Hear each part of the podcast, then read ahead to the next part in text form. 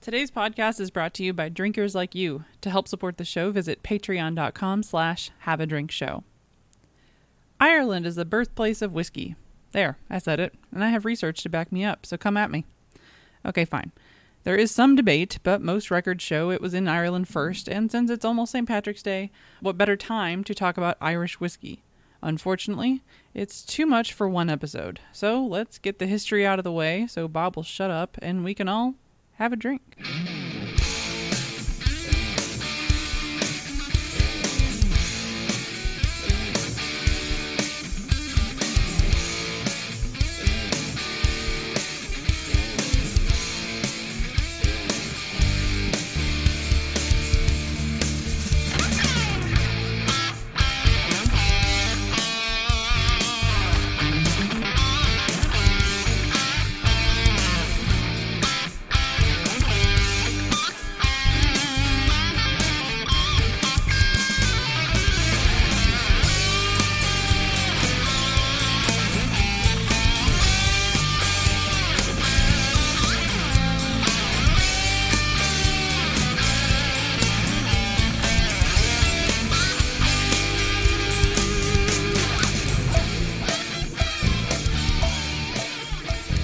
Welcome to Have a Drink, the show where you learn along with us about what you drink. I'm Brittany Lee Walker.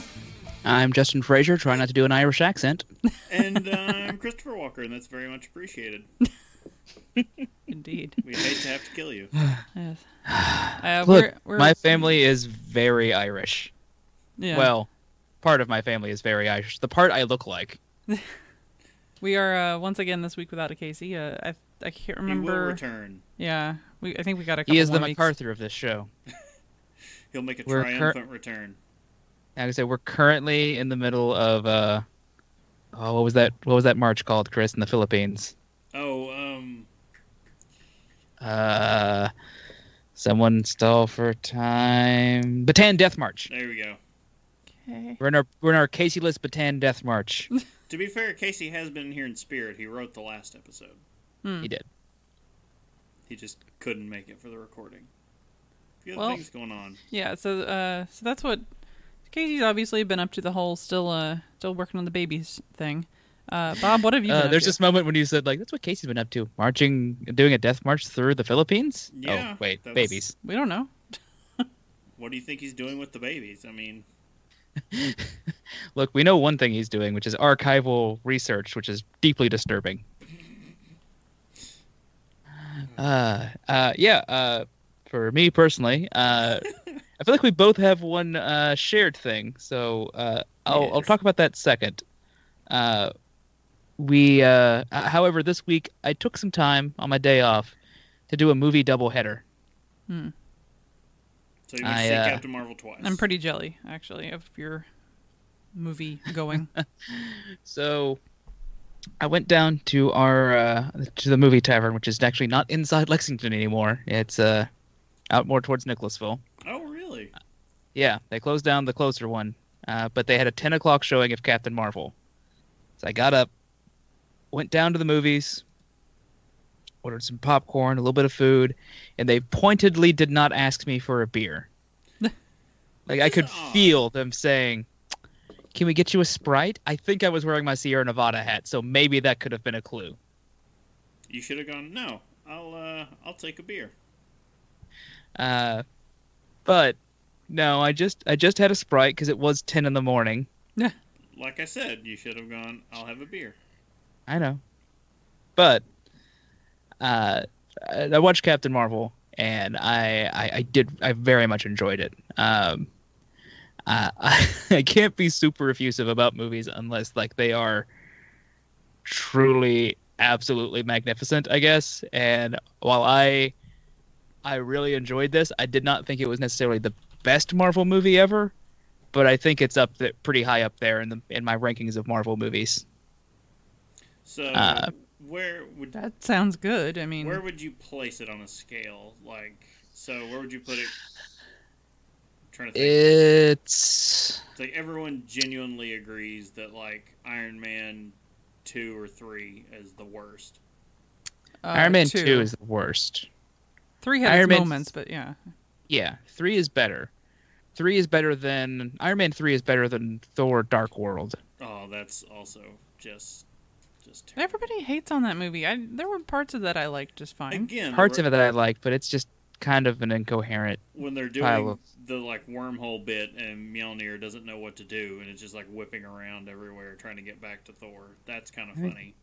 Yeah, uh, Incredible Hulk was good at the time. I don't think it holds up as well. Which uh, one? Furry Viking was mentioning it. Uh, it the the only Hulk movie uh, that's happened since they've done the The Edward since Iron Norton Man. one.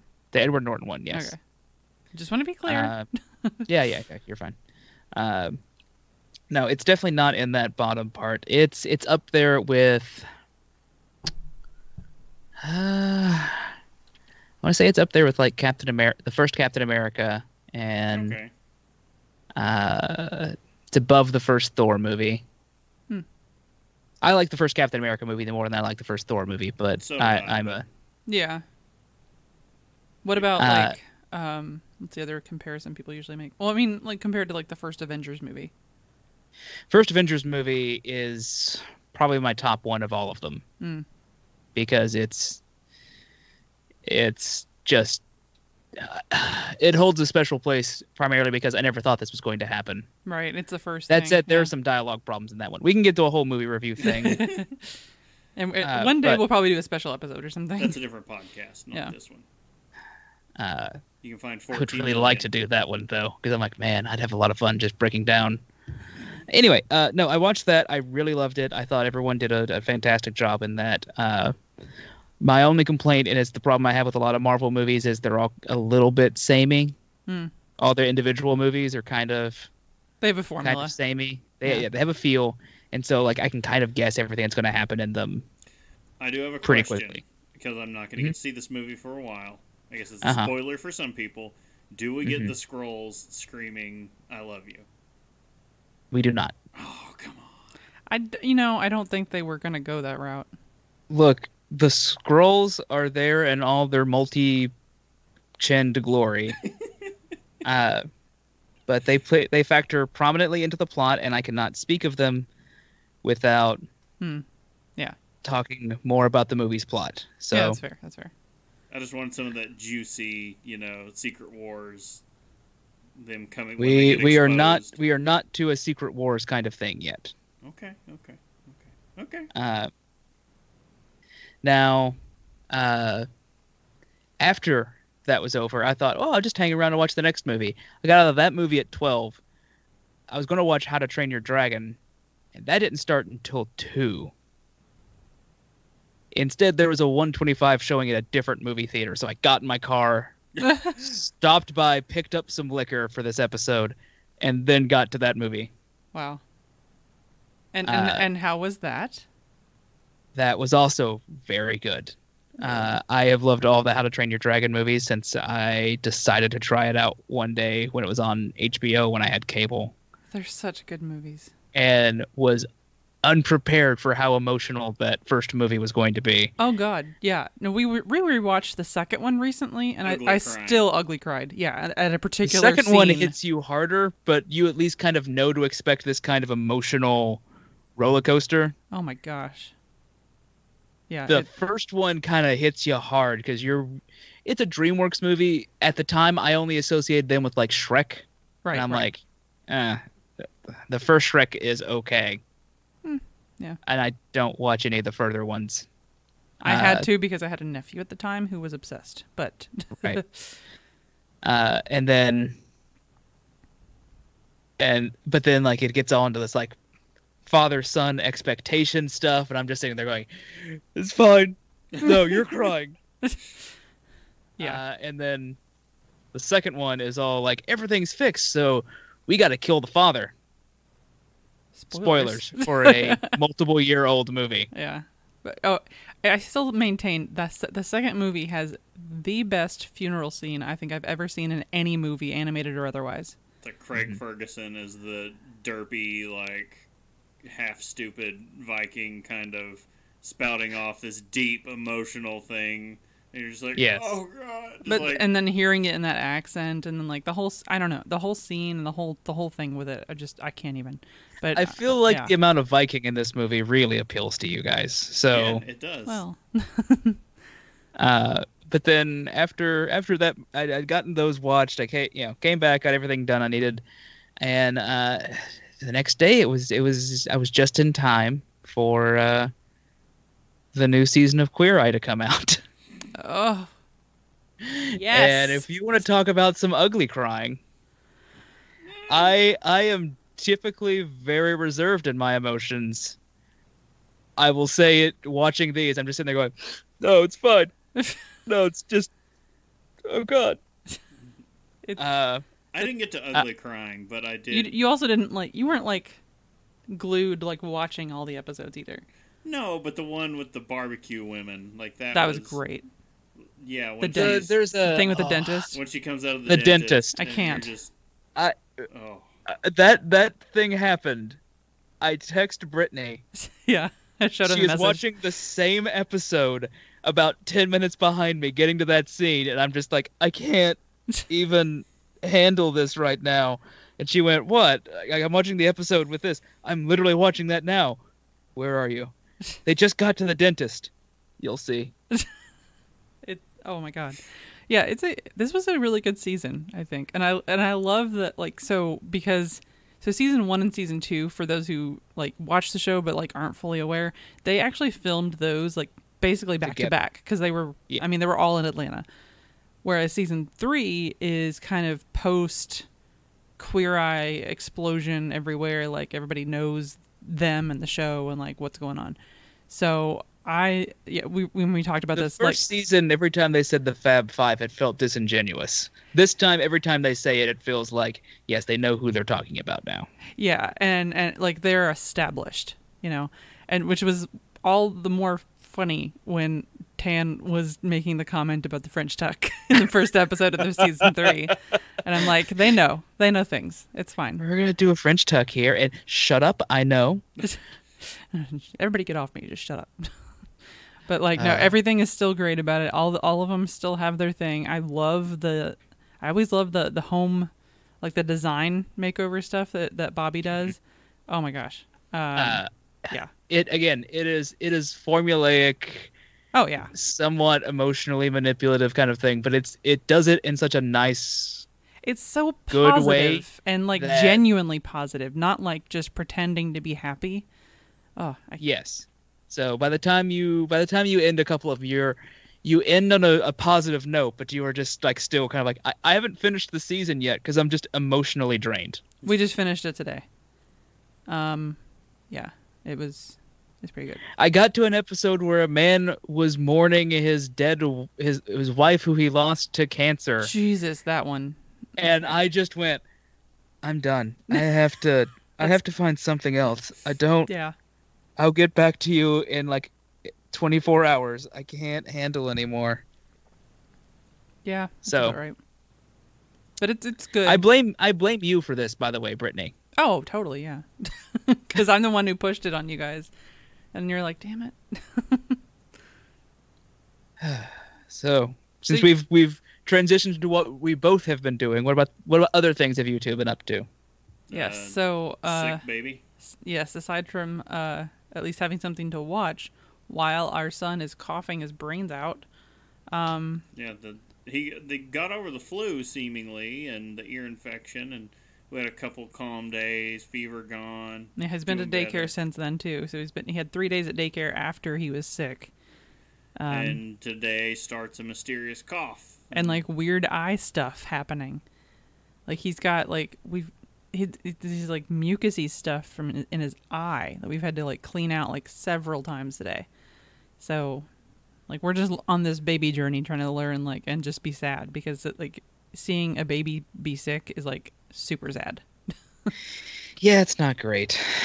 Uh, the number of times uh, one of my nieces would be like all snotty and gooey, and you're just trying to trying to make them feel better. Yeah. And And then like, you he can't can't do you know, much because they can't tell you anything. yeah, Yeah. and then he's so small he can't you know he, it's not like he can blow his own nose or anything. And you're just like, uh. He doesn't understand you enough for you to put a tissue to his face and go blow, no blow. You just kind of want to squeeze him like he's a bellows and just and then like if you put the tissue to his face, he's like, the f is this, and then that starts getting mad. Well, we have the reverse I of that because we've got the you know the Frida. oh, he's not about that at all. Just suck it. all right. It's effective, but he I- hates it. Anyone that would be confused by this, I don't mean this sincerely, but how about you do in fact use him like a bellows? You one holds him, covers his mouth, squeezes him by his belly, forces air out his nose. Yeah, not so much. Don't don't do that. No one do that. Don't listen to me. I'm just going for a dumb laugh. There'd be more than boogers. oh. But uh, other than that, uh, I, I was just trying to throw something else in there that we've been up to. Well, yeah, I think it's something we switched to Google Fi. And we said, you know, Our lives are now run by Google. So we've, we've already got the pixels, and we could potentially save money or just come out exactly where we are with Google Fi because they charge you for the data you use, not add just a blank. Oh, here's your, you Yeah. know, whatever gigs of data. Now give us the money. Google's like, nah. If if you if you use two gigs, we'll just charge you for two gigs. If you use six gigs, we'll charge you for six gigs. Yeah, you basically Okay, so this is this is a, a Google like data service. uh, as as opposed. So we moved from T-Mobile to Google Fi. So like it's it's Right. just the wireless service. Yeah. Right, um, right. The, and the other upside that I liked is they also do a uh, um, VPN on uh, wireless networks when you and it'll automatically connect to them. So um, that's real nice. yeah. So and then the fact that um, so Google Fi actually pulls from T-Mobile and Sprint's networks, and Sprint actually has decent signal back home. So Yeah. Um, Un- that's another unlike thing the, that we were interested in. AT and T life I live. And Right, the other right. thing is about Google Fi with that VPN, that's how they give you quality data and service usually is because it's Mhm. just piggybacking on Wi-Fi whenever it can. Yeah, and it'll Yeah. automatically connect It and all just that. yeah, so. it automatically grabs them. And we, we just thought like, well, we already have the phones that were like kind of designed for it, so we're like, well, we'll see. And plus, they had a we got a thing that was like um, the the first month was free, so we were like, all right, Man, I've been been meaning to upgrade my phone anyway because I've I've just got my old S6 and I'm like, oh, oh, wow, man, yeah. Well, the other how about old are you? the other thing about Google Fi is it's based on the number of people on your plan, but after a certain point on the data, it's just free. Yeah, yeah. So like on ours, there's two of us, so like after 10 gigs of data, you just don't get charged They- extra. Yeah, they just quit charging you, and they're like, "Go nuts!" Like you've Hmm. already used I mean, that's a lot, but Th- still, yeah, you at know. that point, because it's ten dollars a gig. By that point, they're like, "Oh, we've gotten a hundred bucks out of you. Go nuts." So Yeah. With three people, it's I think twelve gigs. yeah, and something then- like that. What uh, for one person, it's actually like pretty decent. I was gonna say like, I honestly don't use that much wireless. Yeah, and, and you can Stuff, you can yeah. like screw around with it on their site. Like they've got a little tool to be like, oh, well, if I use this much, then this blah blah blah. But anyway, yeah. So we we moved to that, and the the app is really nice. The service seems okay for now. We had an issue with it the other day, but that it was like that was also the day that it was like a torrential storm craziness outside. So we are like, ah. It's also Yeah. the day get home, and it's like, yeah, that was that was pretty. we get home and they, they've. I'm like, "Oh, let's turn on the TV," and it's like, "Oh wait, we don't have cable. We can't get any of the updates." oh, I was like, "Cause the I just saw that we have a tornado warning now," and then as soon as like she walks in the door and the tornado sirens start going off, and it's like, "Oh, good," and then we pull it up on uh, on our phones, and then immediately they've got zoomed in over our apartment complex, pretty much. They're like, "If you're in this area, seek shelter," and we're like, "Oh shit." yeah, that was crazy. I was, I was coming back from lunch, uh, when the winds were getting kind of bad down here, and I'm pretty sure I heard the siren go off as I was walking into work. Ugh. I Oh, went, I was like, "What is that weird sound?" I get inside, and I'm thinking for a minute. I go, "Oh, that's probably tornado sirens. It's not a thing I'm used to hearing." seriously. But uh, yeah, so all that, and then uh, moving on to happier topics uh, for us. we Yeah. have we have the first update on the movie draft. So remove Victory draft. Victory draft. Welcome to your Movie Draft Minute, presented by DiamondClub.tv for the week of March 11th, 2019. I'm your host, Big Voice Jay, keeping it short and sweet this week, because there's only one movie out and one team on the board. Teams Virtual Misery, The VOD Squad, Drunk Kids Gaming, Game Night, and Movie Party are tied for last place. And in first place, with a nine-figure debut from Captain Marvel, it's Team Have a Drink with $179.1 million. That's your Stream Team Movie Draft Minute. All totals are accurate as of March 16th, 2019. Yeah. Oh, yeah. I missed Big Voice Jay so much. Yes. Yes. Like I just I heard it and I'm like, I feel like our show feels more complete now.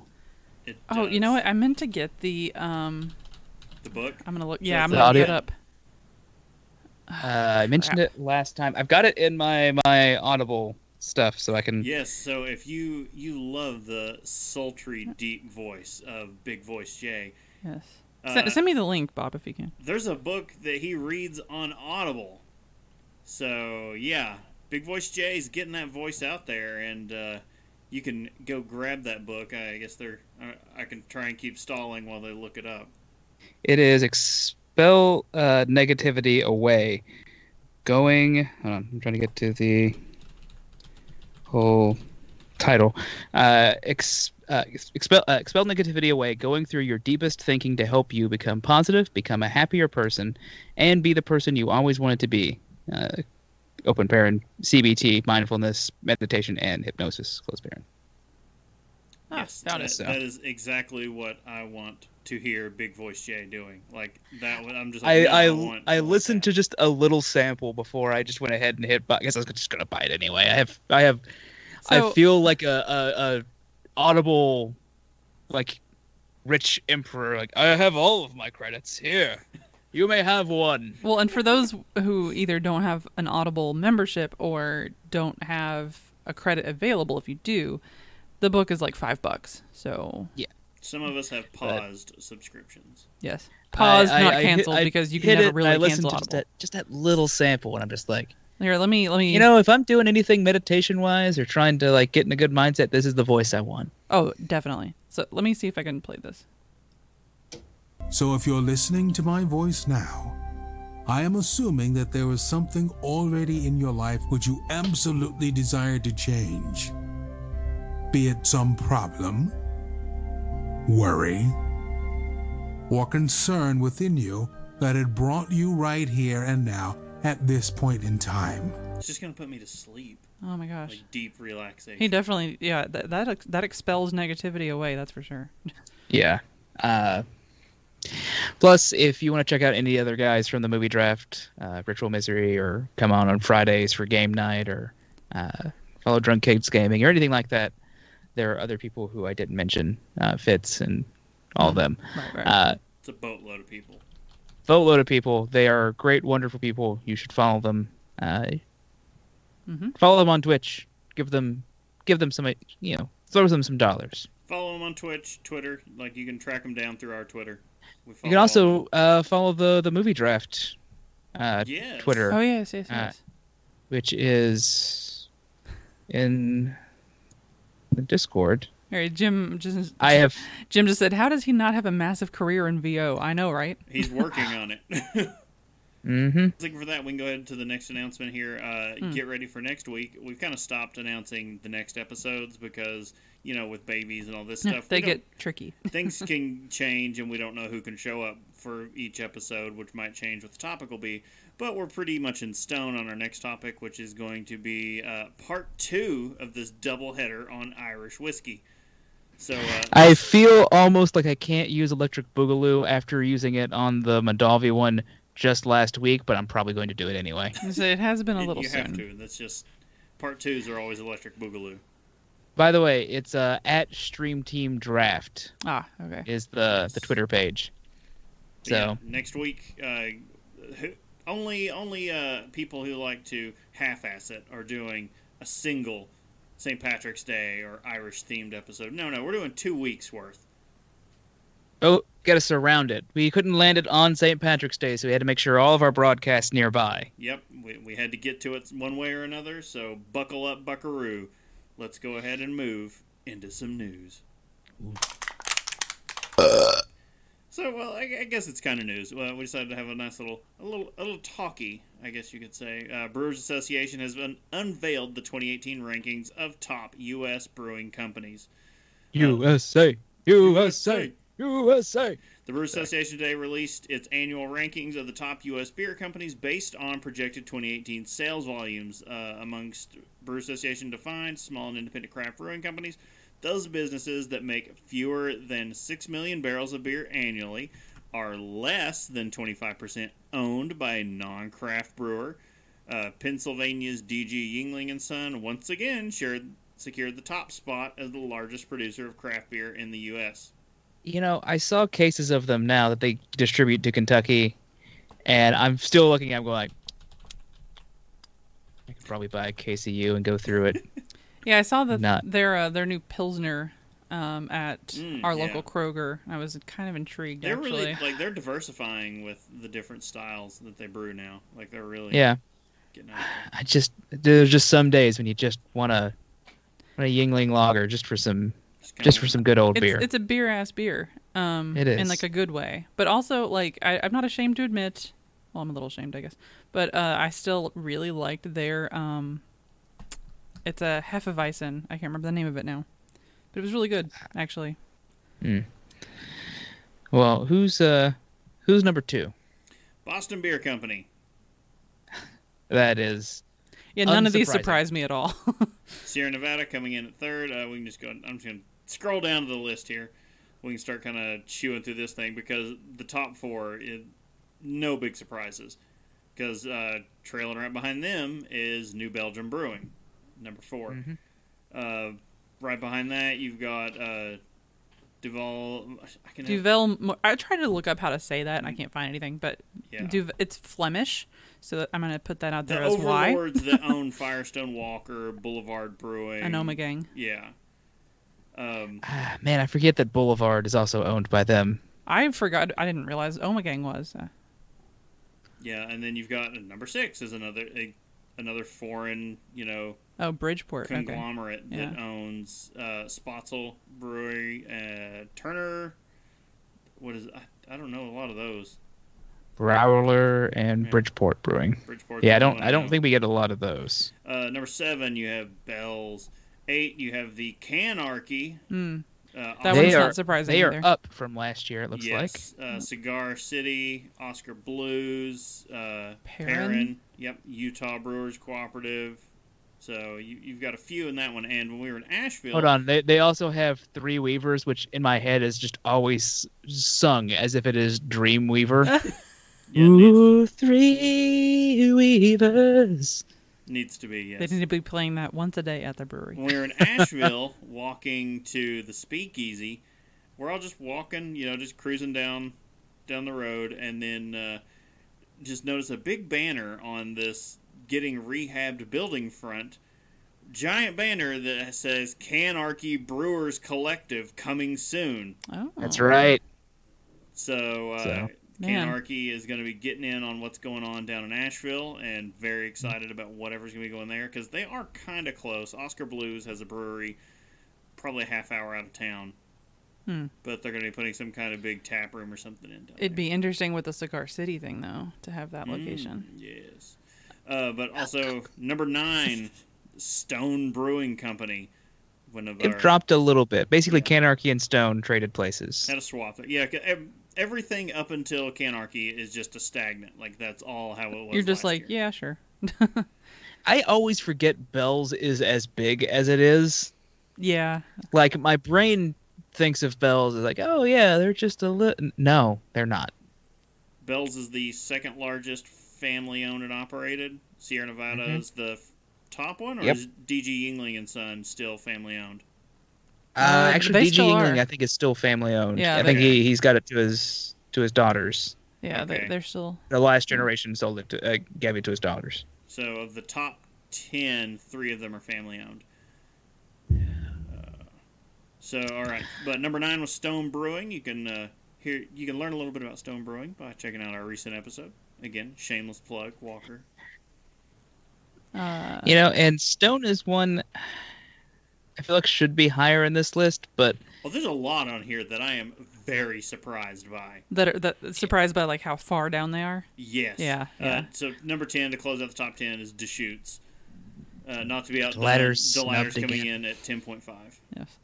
Uh, I I didn't realize, um, Victory was part of a kind of a cooperative. They so they formed it with Southern Tier, and then this year I think we skipped the story. I wanted to cover it, but Six I got, Point. I got outvoted. is that they acquired Six Point? Hmm. So the, yeah, the artisanal brewing ventures. Uh, so Victory and Southern Tier decided to merge and form artisanal brewing ventures, and then they acquired Six Point. And this is kind of one of those craft acquiring craft things. I was like, yeah, I'm actually kind of okay with that. So there's there's one of these I want to mention uh, for how high it is in the list and how high it's jumped. Mhm. It's it's it's further back, so it's like we're we're going back down to 28. Oh yeah, I already. But- so you said 28. I know what you're talking about. Mm. Rheingeist jumped up 11 spots. Local Cincinnati brewery, Rheingeist Brewing, is number 28 on this list. Probably because their distribution has kind of gone bonkers. I mean, they're they're getting it out there, and I guess people are buying it. I'm a little surprised at some of the like. And did you already say like, are, is this based on sales? I guess or Just, Uh, I like, believe rating? This is, is this brewed or shipped? Uh, let's see. In place. Hold on, I'm trying to get up to.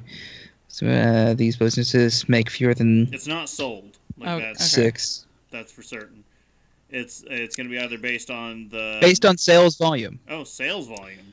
okay, so then that makes sense for some of these then, because Yeah. some of these I'm like, geez, why? Because like, I if it were just a strictly like a rating or or some other kind of of measure, um, I'm like, wow, Abita's kind of farther down than I would have thought, or Left hand is a lot farther down than I would have thought if That it's based number on sales. 50. That's- yeah. yeah. So That's kind of that- bananas. that's kind of really weird to me to go. Oh yeah, Rheingeist is bigger than Left Hand. It's like what? Well, and Three Floyds, I I expected them to be a little higher up Three too. Floyds- Well, they're, jumped. they're they're they're hamstrung by distribution. Ah, that's And true. So a lot of these are probably. distribution and they're currently uh, having their big new brewery built Mm. like that Yeah. gigantic expansion that's going to rival what sierra nevada has and Flying Dog's at a nice spot though. Like I mean, for what? Because you know you don't always hear about them aside from like controversy. Yeah. 16 is New Glarus for only distributing to Wisconsin. again yeah keep that Yeah. in mind That- that's it they like only good job. wisconsin That's that's a level of like market permanence I think that any one of these places would like to have in more than just one state. But people would kill for that like, that's not even trying Yeah, that's like- a little That's- crazy. uh, I was gonna make a reference, but let's just say that's that's fighting with one hand tied behind your back. Yeah. Uh, so Your right hand, perhaps. it's So, no, it, it's it's fine. Move on. No 20 and 21 uh, those are i'm surprised didn't drop so great lakes brewing and abita brewing because those are some real old brands that uh, have been Mm. not refreshed anytime recently well, and They haven't been, but like Abita is one that I will go to anytime. And Great Lakes, I will say I haven't bought in a while, but like every time I see them, I'm just kind of like, you make good beer. I should. The, actually, this is a good time of year to get Great Lakes because that uh, if you if somebody hasn't tried it, I would highly recommend the Irish beer they put out around St. Patrick's Day. Um, I think it's called Oh, they're- Conway they're- or something. The, yeah yeah. It's so good. conway irish red Yes, yes. Uh, that said, it's hard not to pass. It's hard to pass up the on the Edmund Fitzgerald. Yes. Yeah. So looking at this list, uh, Surly Brewing up four spots. They're number thirty-four. It's kind of odd to see because they're one of those like, oh, whenever one of their bottles shows up at a line share, people usually kind of go nuts or used to go nuts trying to get it. But their distribution, like they're exploding. They're getting everywhere right now. So it's not a huge surprise to see them going up. But it's still like, going down through Rogues at thirty-six. And it's like Rheingeist is bigger than Rogue. Really? Yeah, They're bigger than Yeah. Rogue, Revolution, Three Floyds, Uinta, Flying Dog. uh, Lost Coast, St. Arnold. Like that. Yeah, It's like they're me to wrap selling more than, and and I don't know, don't know why, but like apparently they're doing something right. Yeah. at least sales wise. Um, Yeah, well, I mean, they do have some pretty, well, uh, pretty good. They have some really good beer. They did a sour series uh, this past Mm. year that was amazing, and I never even got to try it. Everyone just went on and on about it. Never, I never saw a bottle anywhere. So uh, yeah, like I'm just kind of looking at th- through some of these, just like wow, I, Oh, and they have some uh, some of those uh, wonky thing like other other uh, breweries. You're like, well, where's so and so? Where's so and so? Well, uh, they say it's worth noting that the Brew Association top 50 U.S. craft brewing companies list does not include some notable brewing ventures that many would consider producers of quote unquote craft beer. Michigan's Founders Brewing, which sold a Mhm. 30% stake to San Miguel in 2014 was excluded from the craft brewing list because its ownership structure. It did, however, rank as the 14th largest overall beer company in the U.S. in 2018. Similarly, Oregon's Craft Brew Alliance, which owns uh, Kona, Widmer Brothers, Redhook, Omission, Appalachian Mountain Brewery, Wynwood Brewing, and Cisco Brewers beer labels, uh, is 31.3% owned by Anheuser-Busch InBev. The company they also have an editor's note that for the same reason and to the same company as uh, founders uh, or Mahou San Miguel, uh, Avery Brewing is no longer yes listed on this. So Uh, but they produced more than 719,000 barrels in 2018, according to an SEC filing, and ranked at the 12th largest overall brewing company in the U.S. Uh, for the second year in a row, San Francisco's Anchor Brewing was absent from the U.S. craft brewing companies. Huh. Bum, bum, bum. As a result Well- of its $85 million sale to Sapporo Holdings. yeah, It was, however, ranked 27th on the Brewers Association's top 50 overall brewing companies list, ahead of Harpoon Brewery, which ranked 18th as the Brewers Association's top 50 U.S. craft brewing companies list. So, also, uh, big, big note to go check out the news episode uh, for some anchor news about uh, an update on their push for unionization. well, someone's push, maybe not necessarily anchors. Well, no, People at anchors. the employees and what do, Yeah. we we talked about what that could mean for craft. Uh, finally, San Diego's Green Flash Brewing, which was ranked as the 43rd largest craft brewing company in 27, fell out of the top 50. The company encountered significant financial trouble last year and was forced to close two production facilities, lay off 76 employees, and pull distribution from 42 states. That yeah, we we talked a lot about them in the news episodes that we've been doing, uh, but Green Flash had a rough 2018. Uh, some pretty hard retrenching, uh, followed by some liquidation sales, followed by some ousting of people, and Yeah, I'm pretty sure that they're only selling like right in their local community right now, wherever the final production facilities are. I mean, also they should have done some rebranding because their can labels look terrible. They did. They rebranded. Okay. Yep. New. I don't think they looked that much better, if I recall. No, But they didn't. But they rebranded. So yeah, uh, you can go to uh, Brew Association or Brewbound or just just type in uh, top 50 U.S. craft brewers, and you're going to find this list. If you want to comb through it, see where your favorites are uh, are ranking on here, or if they even are ranking. Because still, think about that. Left Hand Brewing, number 50. Think about that. man, and that left-handed nitro milk stout. Yeah. It's so good. I lose sleep. That said, I don't drink anything else from left hand, so there's also that. could be part of the problem. They need to focus more on that stout. All right. Well, uh, there's no untapped, so let's go ahead and dive in. We're not that drunk. Cheeky bastards. We're not that drunk. We're not that drunk. We're not that drunk. Yeah. Aren't we? We can. Not an Irish whiskey. What? Oh. You're drunk on Irish whiskey. Hold on. everyone's got to refresh their glasses. Yeah, no, I'm trying to make sure I do it into the mic so you can hear just how. Oh, that was too large a pour. That last bit for microphone audio was uh was a mistake. Uh. All right, yeah, we are talking about Irish whiskey today. Uh. Before we get started, let me just say Irish whiskey was my intro to whiskey. I Mm-hmm. Yep. Mo- Same I- here. I, would say it's most people's. It probably is. It's it's the the easier entry into it, and it. Uh, quick story, as I I think I, I told Chris, I've probably said this on the show before. Friend of ours uh, gave me a sip of Jameson Irish whiskey out of a flask, uh, and I went. Well, you're gonna find me dead in a gutter with this because that went down way too easy. Hmm. So As it tends to do with Irish whiskey. Yeah. So let's talk a little bit about it. Before we get into the history, which is most of today's episode, let's get a legal definition. Because legal legalese is always what we're best at here. Oh yes.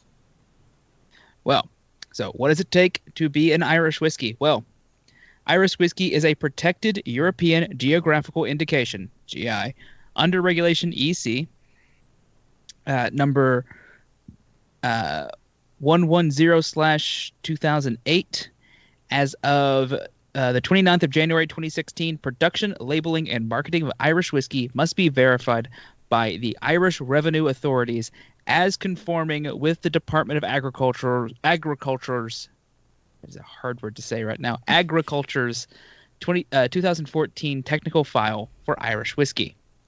The key requirements include specifications that Irish whiskey must be distilled on the island of Ireland, comprising the Republic of Ireland and Northern Ireland.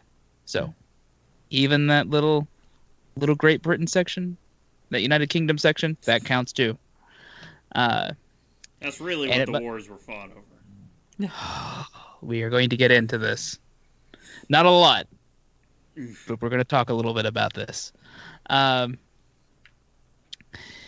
uh, anyway, the it also must be from a mash of malted cereals with or without whole grains of other cereals, uh, and which has been sacrificed. I'm assuming that's something from saccharin, so Hmm. sugared by the distaste of uh, distaste of uh, malt uh, contained therein, with or without natural enzymes. I'm reading a lot of science things here that I wish Casey was here to clear up for. Yeah. But these are a lot of sugar terms, and they have to be processed with natural enzymes, is how I'm reading that. So, if I'm wrong, please inform me. Uh, it needs to be fermented by the action of yeast. It must be distilled at an alcohol strength of no less than 94.8% alcohol by volume in such a way that distillate has an aroma and taste derived from the materials used.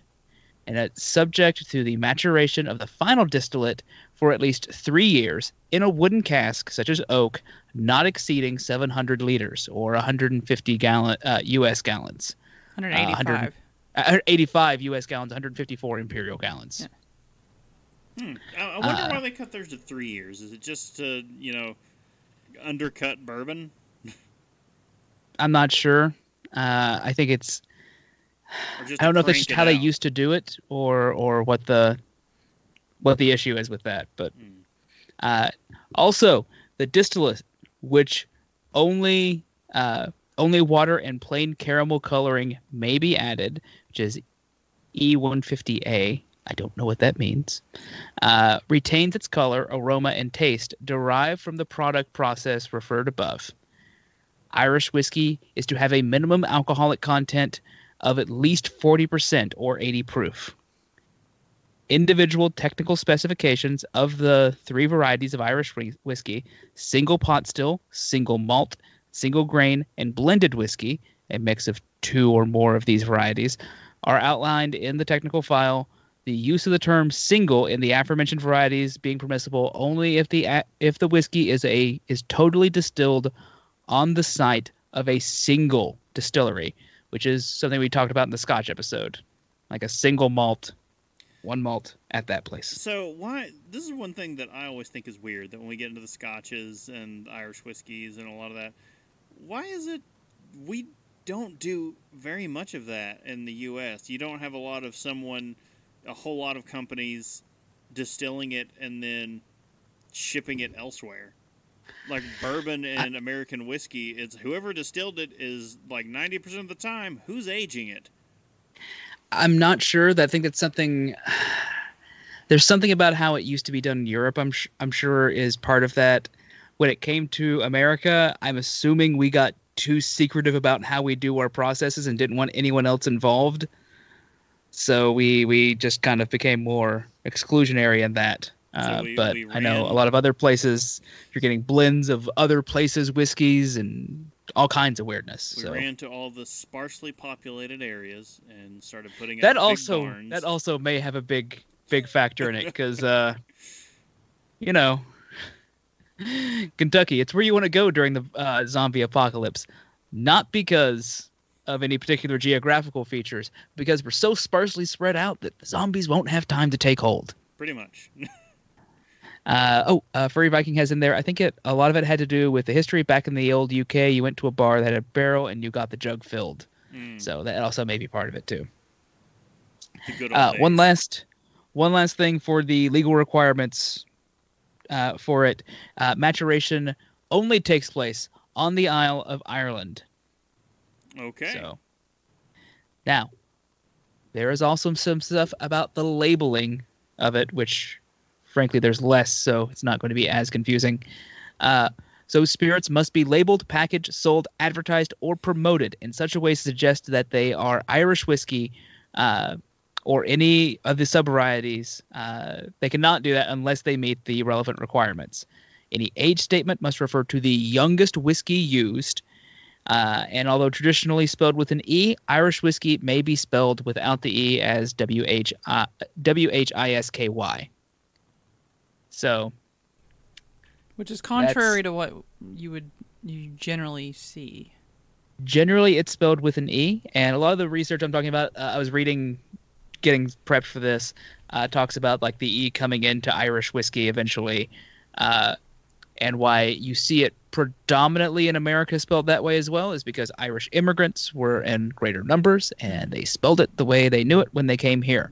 Hmm. Uh, but uh, I do sometimes see different spellings depending on uh, for American whiskeys, depending on how they feel that day.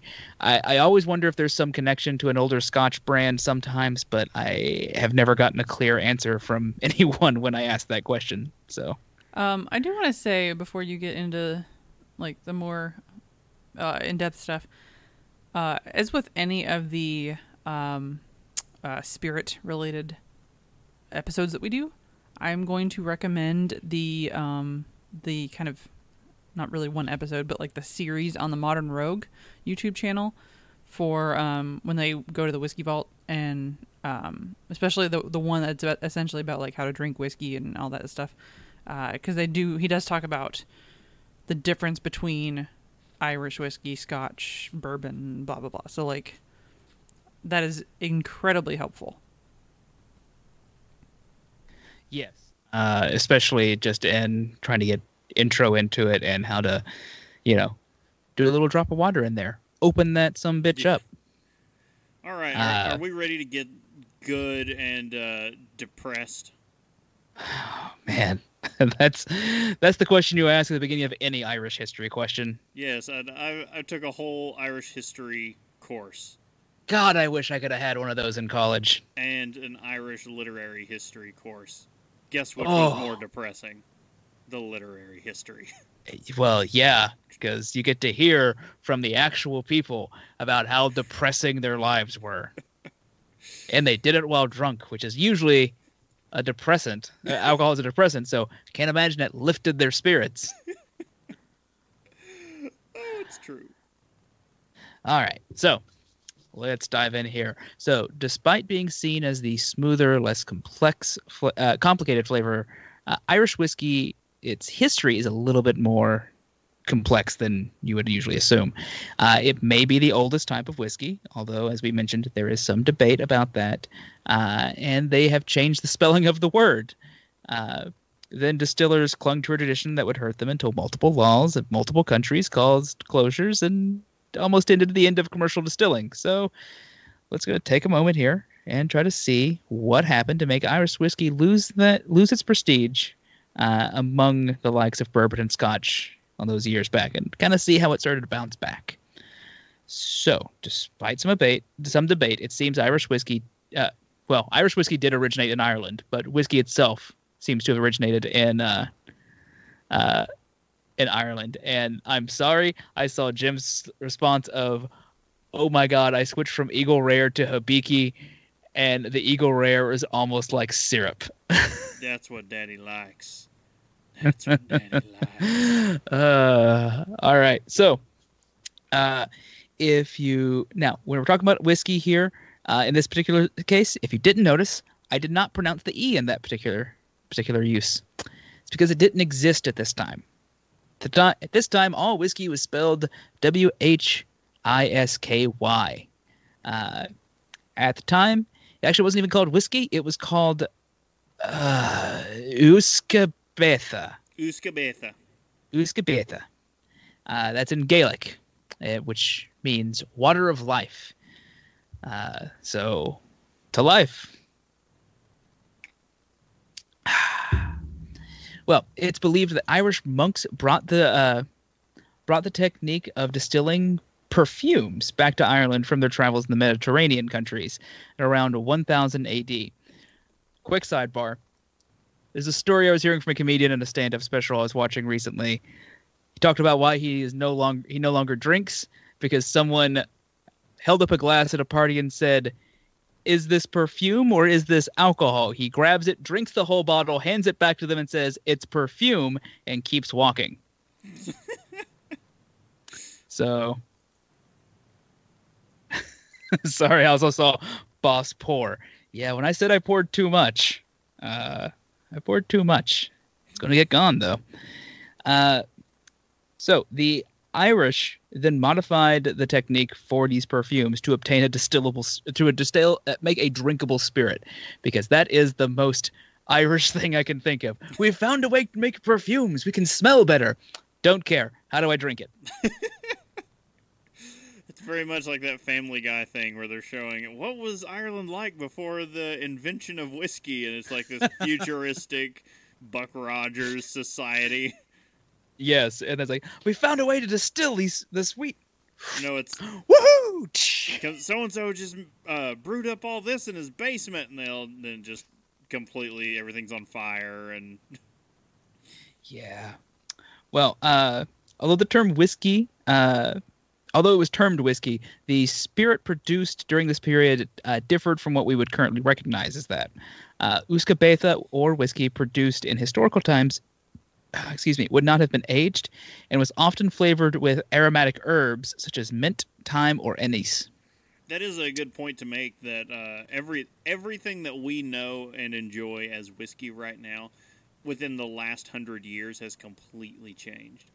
Uh, that is- Everything you know is wrong. Black is white, up is down, and short is long. It is. Weird Al said it best.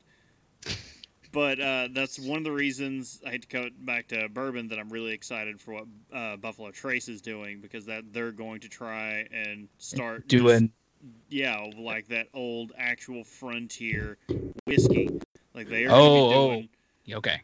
w- with the OFC vats that they uncovered and those fermenters and they fired back up. They're going to try and do some like actual traditional whiskey. Yeah. Yeah. No, that'll be that'll be pretty interesting. You'll probably be able Uh, to chew it. Probably. Uh, or you're gonna have that reaction of Doc Brown uh, in Back to the Future Three. He Oh. talks the whole night, not drinking a shot. He does the one, and then he falls over. He usually just holds it. uh, uh, yeah. So, uh, Irish Mist, which is a whiskey liqueur that was launched in 1963, is purportedly based on that original recipe. So maybe you could try to find a version of that now. Uh, Irish Mist does sound like I'm taking a shower, though. Uh, sorry, I'm thinking of Irish Spring, the soap, because my brain is basic. Uh, although known to have occurred hundreds of years ago, records of whiskey production in Ireland can be difficult to come by, uh, particularly in the earlier years when production was unregulated. Uh, even in the later years, as production was frequently illicit, uh, official records bear little reflection of reality. In addition, as many Irish records uh, were traditionally oral rather than written, details on early production are likely lost. So, it's the problem with oral oral traditions. They don't exist when you stop saying them. Just ask uh, ask the Vikings and the Picts how that worked, having oral I- traditions. The first thing I would do with a time machine is travel back, somehow understand older languages, and then go, all right, tell me everything you know. So much. No, just keep telling me these stories. it's infuriating how much is lo- it's like oh everyone talks about you know the burning of you know the great library in Uh, for Alexandria. It's like no, they just so much lost from oral tradition. It's like, Dom, just write it down, damn it. I mean, also bad, but the burning of Alexandria, still real bad. Yeah. All right, well, uh, the oldest known written record of whiskey comes from Ireland in 1405 in the Irish Yeah. annals of uh, Clon Clonmacnoise. Clonmacnoise. I'm, I'm guessing. I'm doing it in a Scottish just- accent. Yeah. Where it was written that the head of the clan died after taking a surfeit of aquavita at Christmas, and its first known mention of Scotland dates from 1494. So Suck it, Scotland. The, the, they got the Scots beat there, uh, you know, about 90 years. Almost a century. Yeah, close to it. And I could see that. I'll give them that. However, it is known that by 1556, whiskey was widespread, as an act passed by the English Parliament declared whiskey to be a drink nothing profitable to be drunken daily and used. Yeah, so it, it's from Ireland, is what they were saying. Uh, the act also made it technically illegal for anyone other than the peers, gentlemen, and freemen of uh, larger towns so yeah, to distill spirits without a license from the Lord Deputy. However, as a crown control did not extend far beyond the Pale, a fortified area around Dublin, this had little effect. So yeah, the crown really didn't have much control over exactly what was happening with it.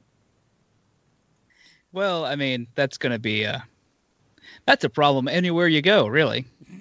In 1608, King James I granted one such license to Sir Thomas Phillips, a landowner in Bushmills County, Hmm. Antrim. Hmm. It is through this license that the Old Bushmills Distillery lays claim to being the oldest surviving grant of license to distill in the world.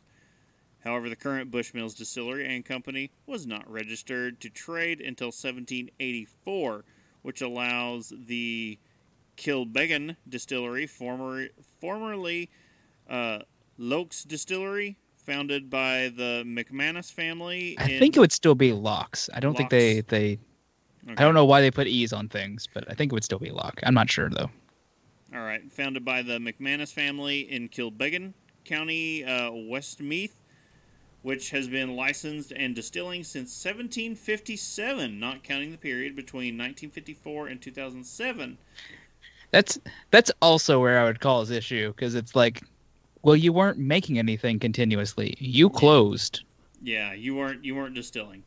To lay claim to the title of the oldest licensed distillery in Ireland. Uh, Kilbeggan also has what is believed to be the oldest operational copper pot still in the world, over 250 years old.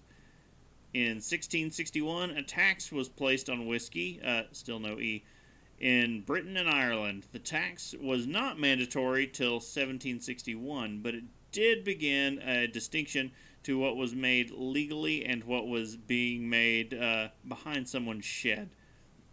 So, uh, from a regulatory perspective, the introduction of this act is a historical milestone as it provides a clear distinction between illicit and illicit whiskey distillation in Ireland.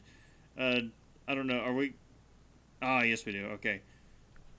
Sorry, I, I was gonna say, oh, but it's called this, and it's like yeah, we're getting there. For many We're- years, we'll, fo- we'll get there. yeah, for many years following uh, the in- introduction of this act, whiskey produced uh, by registered distillers was known as Parliament whiskey, while the produced by illicit producers was and still is referred to as poitín, in Gaelic term uh, meaning small pot.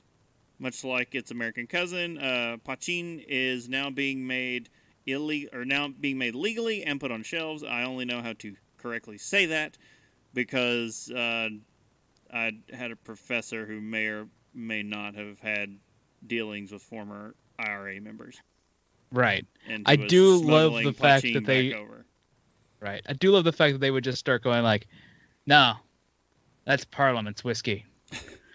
I I assume they somehow still had mason jars in Ireland and went, Shk, No, "Let me it's get." uh, it's old wine bottles. Aw. That's the that's the I feel like it should always be mason jar. The preferred vessels are old wine bottles. It uh, it honestly looks a lot more like uh, modern craft mead. So, Hmm. because that's what, where they're filling up, you know, like tall, skinny bottles. Yeah. So Irish whiskey was flying high at this time, as it was the premier whiskey in the world. Scottish distillers were, were distilling in Dublin because they could charge 25% more for Irish whiskeys than they could for other types. But they That's insane to me. Yeah. Like the Scotch makers are like, screw it, let's just make it in Dublin. Why? charge more. Charge more. But then came an uh, invention that caused them a great issue: the Coffey still, still, still. God, it's already getting to me. We've talked a bit about the column still before, but the Irish were not very fond of it. The Coffey still was more efficient and removed more volatile components, which some of the Irish distillers claimed robbed it of its flavor. Scotland was all for it though, and quickly uh, adapted it. Soon they were outproducing the Irish distillers and becoming a real threat. The Irish as a whole were not uh, not to have a good time as this was going on since the the Great Famine was happening. But all these troubles were just better and better news for Scotch makers.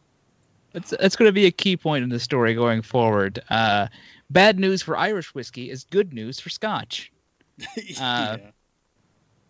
They they deliberately chose a worse method of, well, not worse, but a a less efficient method of making uh, making whiskey because it kept some of the the contaminant quote contaminants that gave it more distinction in its base flavor.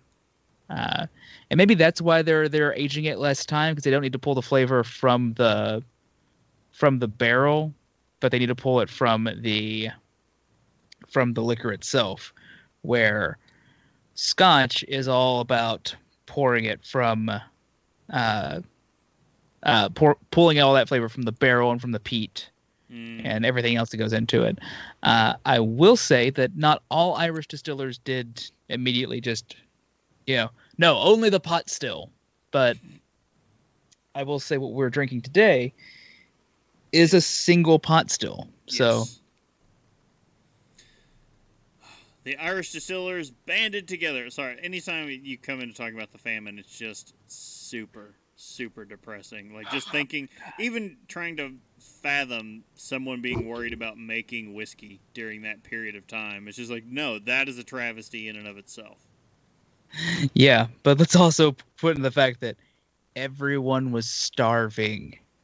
Starving, not not just start starving to death. Yes.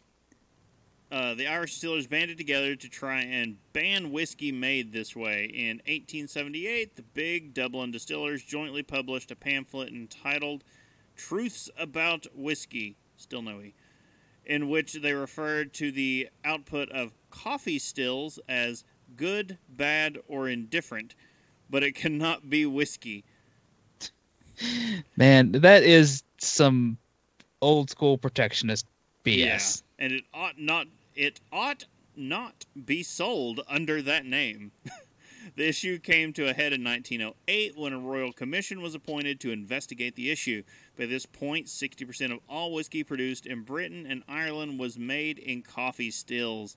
In 1909, a royal commission settled the argument, declaring that whiskey could refer to the output uh, of by either Coffey or pot stills. So, boom. There's a there's an interesting note in this that uh, cognac was having a similar problem at around a similar time, Hmm. and they decided in France, no, no, it must be with the the the, the less efficient manner, and they just created Armagnac for that. So that's that's just the most French Armagnac. thing, most French thing ever. You know that, that just keeps in line with them. No, no, no, we will not make we will make it worse. You will be fine. So uh, the bad news continued for Irish distillers uh, as the beginning of the 20th century. Starting off, uh, there was a world war. Hmm, who would have thunk it? Which, Yeah. which is never really good for the stability needed for luxury items to be sold.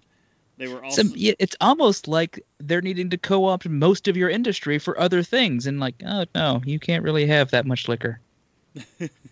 They were also part of the Great Britain's empire, though not happily. They even attempted to rebel against British rule in 1916 with the Easter Rising. Oh, my heart. Yeah. 400 Irishmen staged a revolution in Dublin to throw off British control during World War One. It did not go well for the Irishmen. Then, uh, once the war ended, Ireland tried again in 1919, and after years of bloody fighting, managed to get independence in 1921. So there was, who was it? Uh, there was like a boatload. I think it was from uh, the Italians. They were they were supposed to get uh, reinforcements in the form of an entire ship loaded down with weapons and ammo to Mhm. help them with their cause, and the ship got lost and never made it. Yeah. And then there's I kind of gloss over the whole Bloody Sunday incident, but that's one of the key exciting things for the the war for independence and Yeah. So, it, it's it's a rough time in Ireland. oh yeah, I mean that's you're painting in black and tans, and it's just not good. the treaty that ended the war for Irish independence uh, led to a split between the leaders of the revolution and the population. And so the Irish Civil War started in 1922 and went until 1923. Uh, Officially, that's that's the, Yeah. it seems during all of this Irish whiskey- Ceasefire was made in 1923. yeah, it seems during all of this Irish whiskey sales were down, and the trend didn't seem to be improving anytime soon. If you ask the Again. Irish, the the Irish Civil War is kind of still going. Yeah. Well, I mean, kind of. I will say their political divides are getting a little bit better since the people who were in the Civil War now are at least dead. Yeah, yeah. It helps.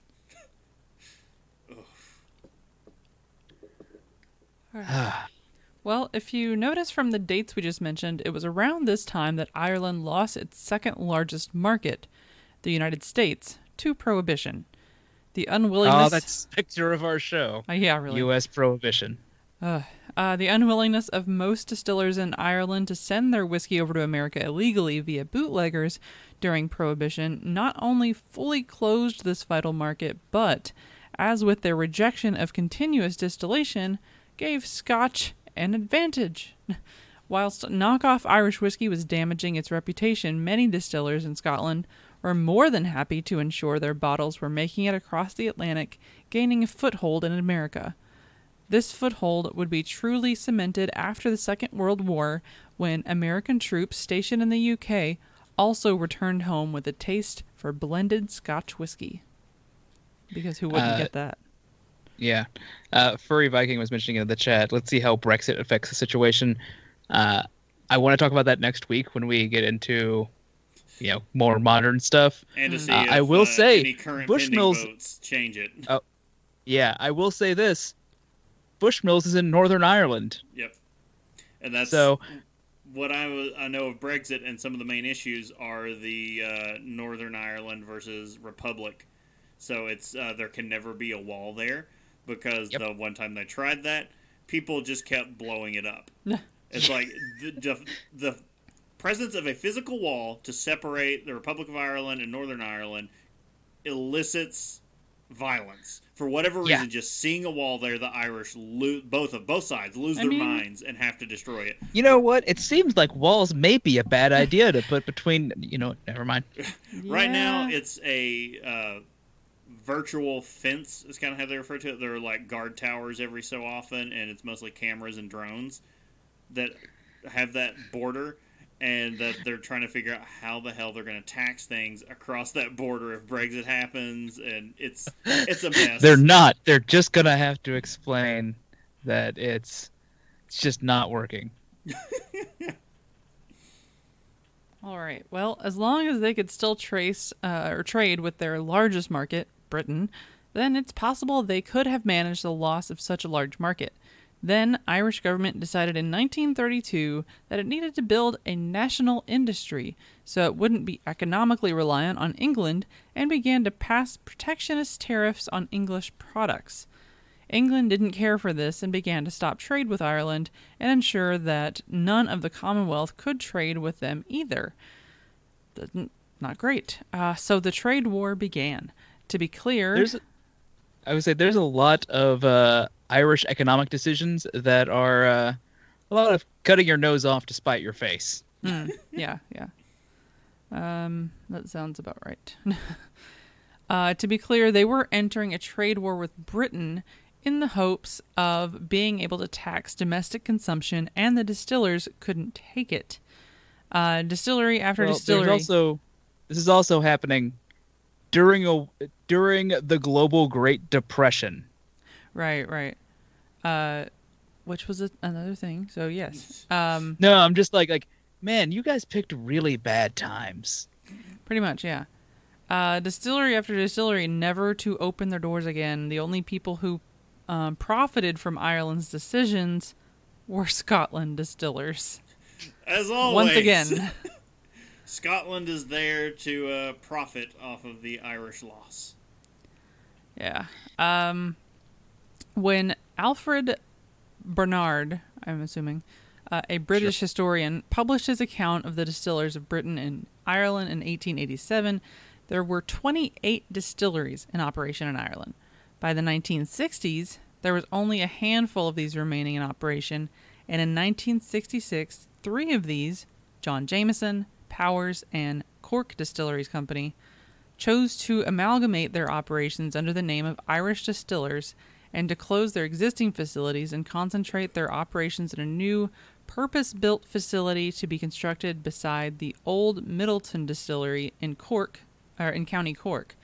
In 1972, these were joined by the only remaining Irish operation, Bushmills, so that by the mid 1970s, there were only two whiskey distilleries in operation in Ireland the New Midleton Distillery and the Old Bushmills Distillery, both owned by Irish distillers, and with only one of these having operated during Irish whiskey's golden years. Uh, just a note Irish Distillers is the name of the group. Cause, Yeah. Because it just sounds kind of weird. You're like, wait, capitalize that, you know. Yeah, no. Uh, they decided to vor- to Voltron together Right. and try to at least stay afloat. pretty much. Um, Jameson blended Irish whiskey became the flagship brand that the entirety of the Irish whiskey industry could now get behind. Wait, did I skip it? No. Okay. Um, a triple distilled whiskey made from single pot still and grain whiskies. It was both different from Scotch blends and quintessentially Irish. It was also aided by the wood policy Irish distillers would uh, were beginning to adopt, as they were among the first to really uh, scrutinize the casks they were using and seek out the best quality available. The monopoly, meanwhile, was finally broken in 1987, very recent, when John Teeling purchased um, uh, Ceimici? Yeah, I don't know. Yeah. I had no idea. uh, Teo, which produced potato alcohol, and Sure. converted it into a whiskey distillery named Cooley. This new hmm. independent distillery was founded the same year that Irish Distillers was purchased by Pernod Ricard, who had seen the potential of the resurgent Irish whiskey category. Irish whiskey continued to build momentum throughout the 1990s and into the 2000s, and Diageo would go on to purchase Bushmills in 2005. Yeah, when I was working through this, I was like, I don't think Jameson and Bushmills are owned by the same company. He's like, well, now they're not. well, I don't think they are now. Uh, Keep this- going. I have research to do.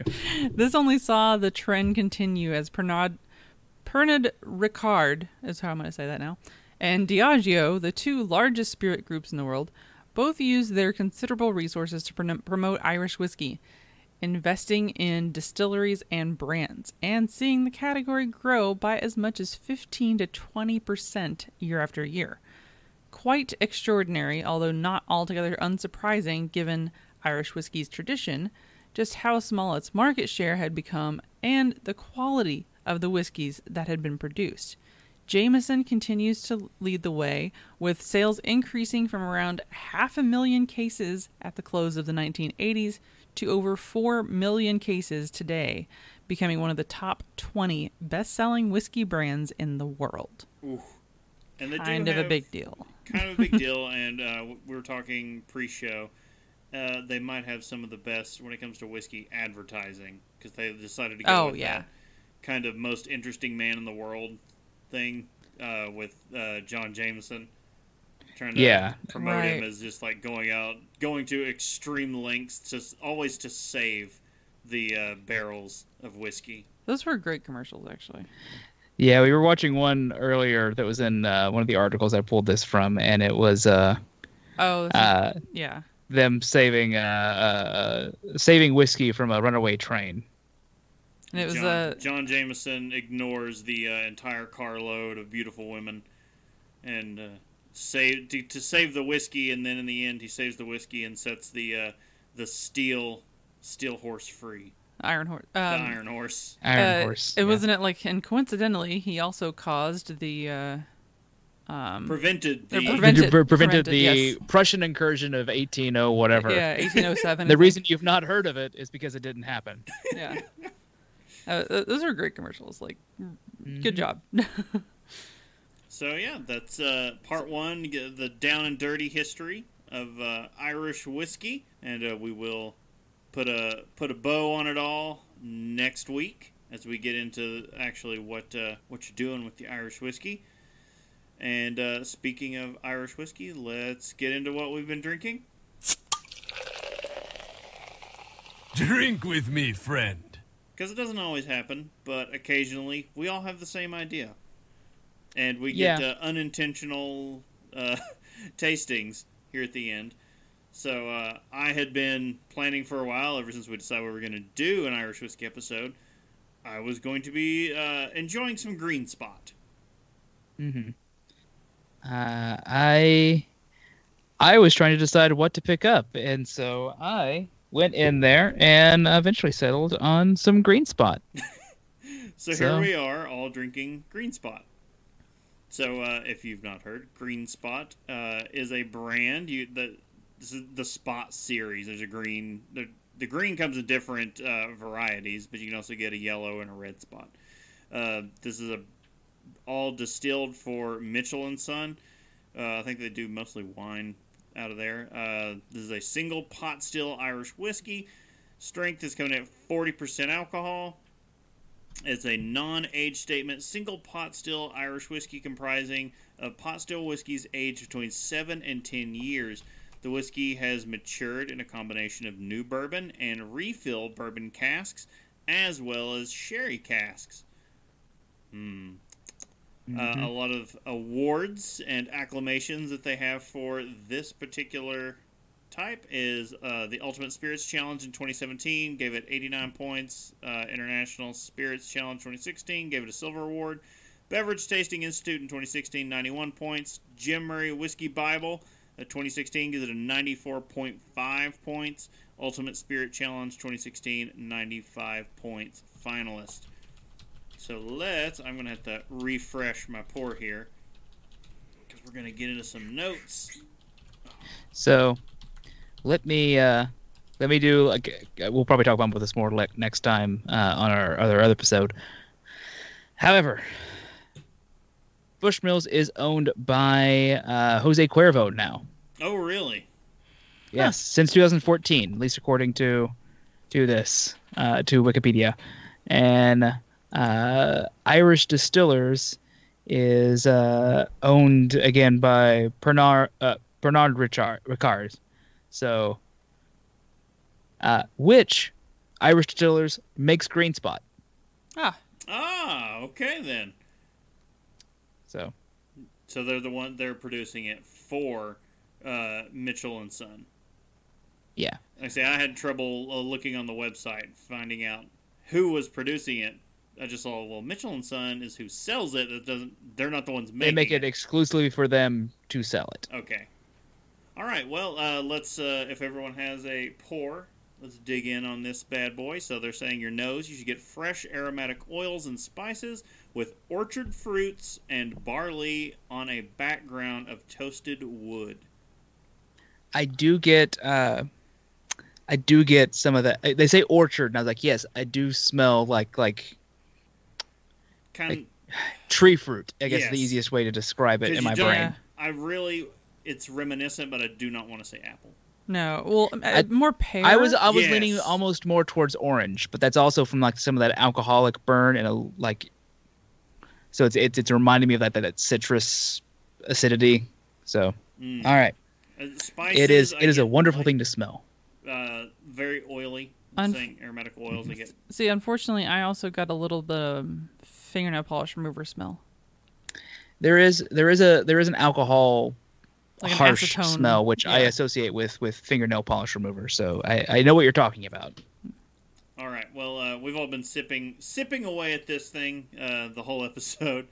So taste, uh, they're saying you should get a full spicy body, a hint of cloves, along with a fruity sweetness of green apples, rounded off with toasted oak, followed by lingering flavors of spices and barley. I definitely pick up uh, the barley spices are light and mild. Uh, I- clove, I do get a good hint of clove, but uh, way early on, I don't know if it was pre-show or just when we started the episode uh, in the chat talking with Furry Viking. Um, it- honestly, I get really a real sweet body to this, and it's like butter cookies. I was getting sweetness as well, but I was thinking more along the lines of like like a licorice, like maybe like a black licorice or something like that during the first bit of sips I had. Oh no, I definitely get a lot of that. Uh, because this does come in a lot hotter than like a Jameson or something. Mhm. So uh, with that, I do I can see the licorice. I think we said when I tried my first little sip of it uh, when we started the, uh, this call, I was like, "Yeah, it's like Jameson, but with like some heft to the flavor." Yeah. Mm. Because Jameson's like nothing, basically. It is. I mean, at this point, it is. But It's water that starting gets you out, drunk. it's it's that nice stepping stool to get you into a whole new world. It's dip dipping your toes in. Yeah. Mm-hmm. Uh, yeah, but I, I am getting like some of the fruity. When you mentioned cloves, I was like, yeah, no, that seems right. There is some of there is some of that that kind of flavor in there, but I I, seem to get it's clove instead of the spicy body. Hmm. yeah, I'm getting I'm getting more clove than I would probably get spice, but I I get like a little hint. I think of what they're talking about for like a for like a spicy body, but it is it is a real strong whiskey. Mm. I don't mean strength as in like Yeah. alcohol yeah. strength. I mean strength as in like It's bringing some to the table. yeah. um. Uh, although, I mean, what is it? Forty? Yeah, forty percent. So your average strength of average strength of uh, uh, uh, Irish whiskey. So So, what are your your guys' thoughts? Uh, I give it two thumbs way up. I I like it. Really like it. Uh, you can you could definitely find better, but for the price category, like it's coming in at uh, fifty bucks for a Hmm. bottle. yeah, You can find it cheaper, but uh, at that price point, I'm pleased with the bottle, and you can find it everywhere. Like I picked mine Mm-hmm. up at a Kroger. yeah. No, this is uh, this was a nice, pleasant surprise for something I picked up, and I was like, oh, oh, well, all right then.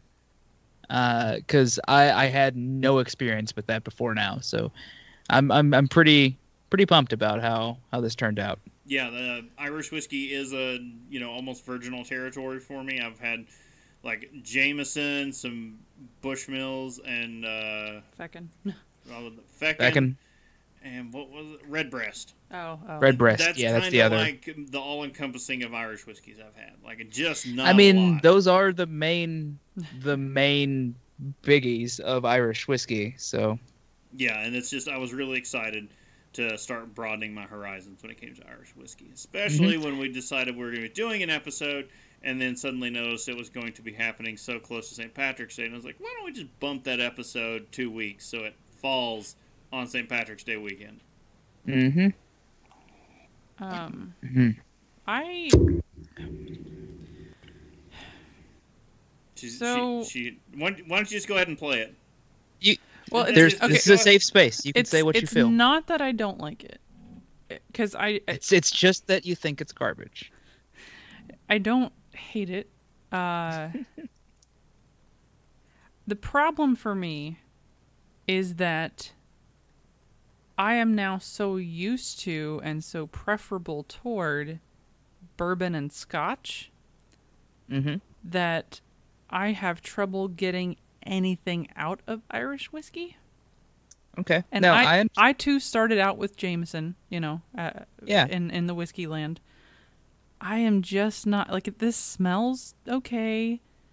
It tastes fine, you know. I'm getting a couple notes of I don't something. It's sweet a little bit. Uh, to me, like Irish whiskey just lacks that that complexity that you get from bourbon and Scotch. It is just a lot, a lot more subtle. Yeah, it's So just it's so calm, and I here's what I was what I was talking with uh with Furry Viking in the chat about was uh uh he was saying like you know he he prefers Scotch and and I love Scotch.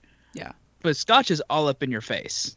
Yes, Irish whiskey when I'm drinking it, I'm like, especially like with with with, this, I am, I'm going in and I'm trying to find more Yeah. stuff. I, I Yeah. work harder for this than I do with definitely. with a bourbon or with a with a uh, with a Scotch, and I'm I'm, I'm trying to see you know what what what subtle flavors am I trying to pick out, which I'm usually not good at, and so it. It It's It's like it's a training exercise. It Uh, is. I just I and also I also do enjoy it because sometimes I don't want to have like you know you just like I, I, don't want to have that hard burn. Yeah. Um, and to me, at this point, like, uh, like a good bourbon, I don't get that that harshness. I don't get, you know, I and I I mean, I I can just drink it because I've gotten to that point, and you know, like uh, if I have my my Woodford or or um, I don't know Buffalo Trace or so, something like that. I'm, I'm getting all these different notes of different things, and and you know, like there's levels to it and i just feel like n- not only having this but i feel like even having jameson recently uh it's just it's like there's nothing there now granted this is this has way more flavor and aroma than jameson does like jameson is friggin non-existent practically as far as complexity goes Right? Um, no, I as I far- wouldn't disagree with that. It's just on on the Irish whiskey l- scale, like this is definitely up there, but for like as a drink, I I'm just not getting much from it, and and because of that, I'm like I just I think I just can't do Irish whiskey as much anymore. No, that's fine. Uh, Casey has also been like he does not uh, he does not enjoy Irish whiskeys anymore. So, or at least last I heard from him. Mm, I don't want to speak for him, but he is like, no, it's just, it's just not my thing. Well, and and because you know It- at, by by it- this he's time, got our, me drinking like hundred proof bourbon now. So like, right, like our palates are so different than when we all started out in in whiskey land, and that's I think that's just where I'm at because like at this point, like you know, I like the good, very complex bourbons, and as far as Scotch goes, if it, it as long as it it seems like somebody has bottled a campfire, I'm pretty happy. so it, it you know it, that going to the Irish whiskey, it's like Uh, oh, you know, this is fine, I guess. Oh, and if you missed the news episode, speaking of bottled uh, campfires, you can go get your very own. Uh, would- is it going to be Nick Offerman or Ron Swanson? Nick Offerman. I, I Like, think it's Nick Offerman. the label said Offerman. Year Nick, Lagavulin. Nick Offerman labeled uh, Lagavulin. Yes. 11 year age statement. I'm actually super excited. for that. All right. Um, Uh, yeah. Are we gonna? We're, we're gonna call this one, Yes, Mhm. and uh, next week will be part two. Electric Boogaloo. that's a Always, every part two is electric boogaloo. Yeah. Don't forget, you can subscribe and get some great resources at haveadrinkshow.com. You can follow us at Have a Drink Show on social media and on twitch.tv. Uh, basically, if you type in Have a Drink Show, you should be able to find us. Uh, in fact, it'll bring you to our website. Uh, but there, you can tell us your favorite drink, ask a question, or just leave some general feedback. You can use the feedback page on the website, or you can email us directly at feedback at haveadrinkshow.com. Yeah, uh, all joking and fun aside, guys, I'd like to remind everyone to please drink responsibly. Uber and Lyft. Come on, just do it. Yes. I'm locked into my house right now. I can't leave. I just have me and all of this whiskey. And Oh, I was gonna say, yeah, I'm locked in here with a fridge full of beer and shelves full of whiskey. You should Oh, see no. the shelf. It's kind of scary. Uh, yes. No, we uh, discussed during the movie draft. The shelf is books, liquor, horn, breast pump. well, Yeah, Amos had to note on the. Uh, I was like, well, that's pretty much my whole life. That's not wrong. Yeah. He's not. No. uh, on that note, uh, check us out for part two next weekend. Uh, and uh, remember to also check out patreon.com slash have a drink show. Once again, I'm Brittany Lee Walker. I'm Justin Frazier. And I'm Christopher Walker. We will see you guys next time. Bye.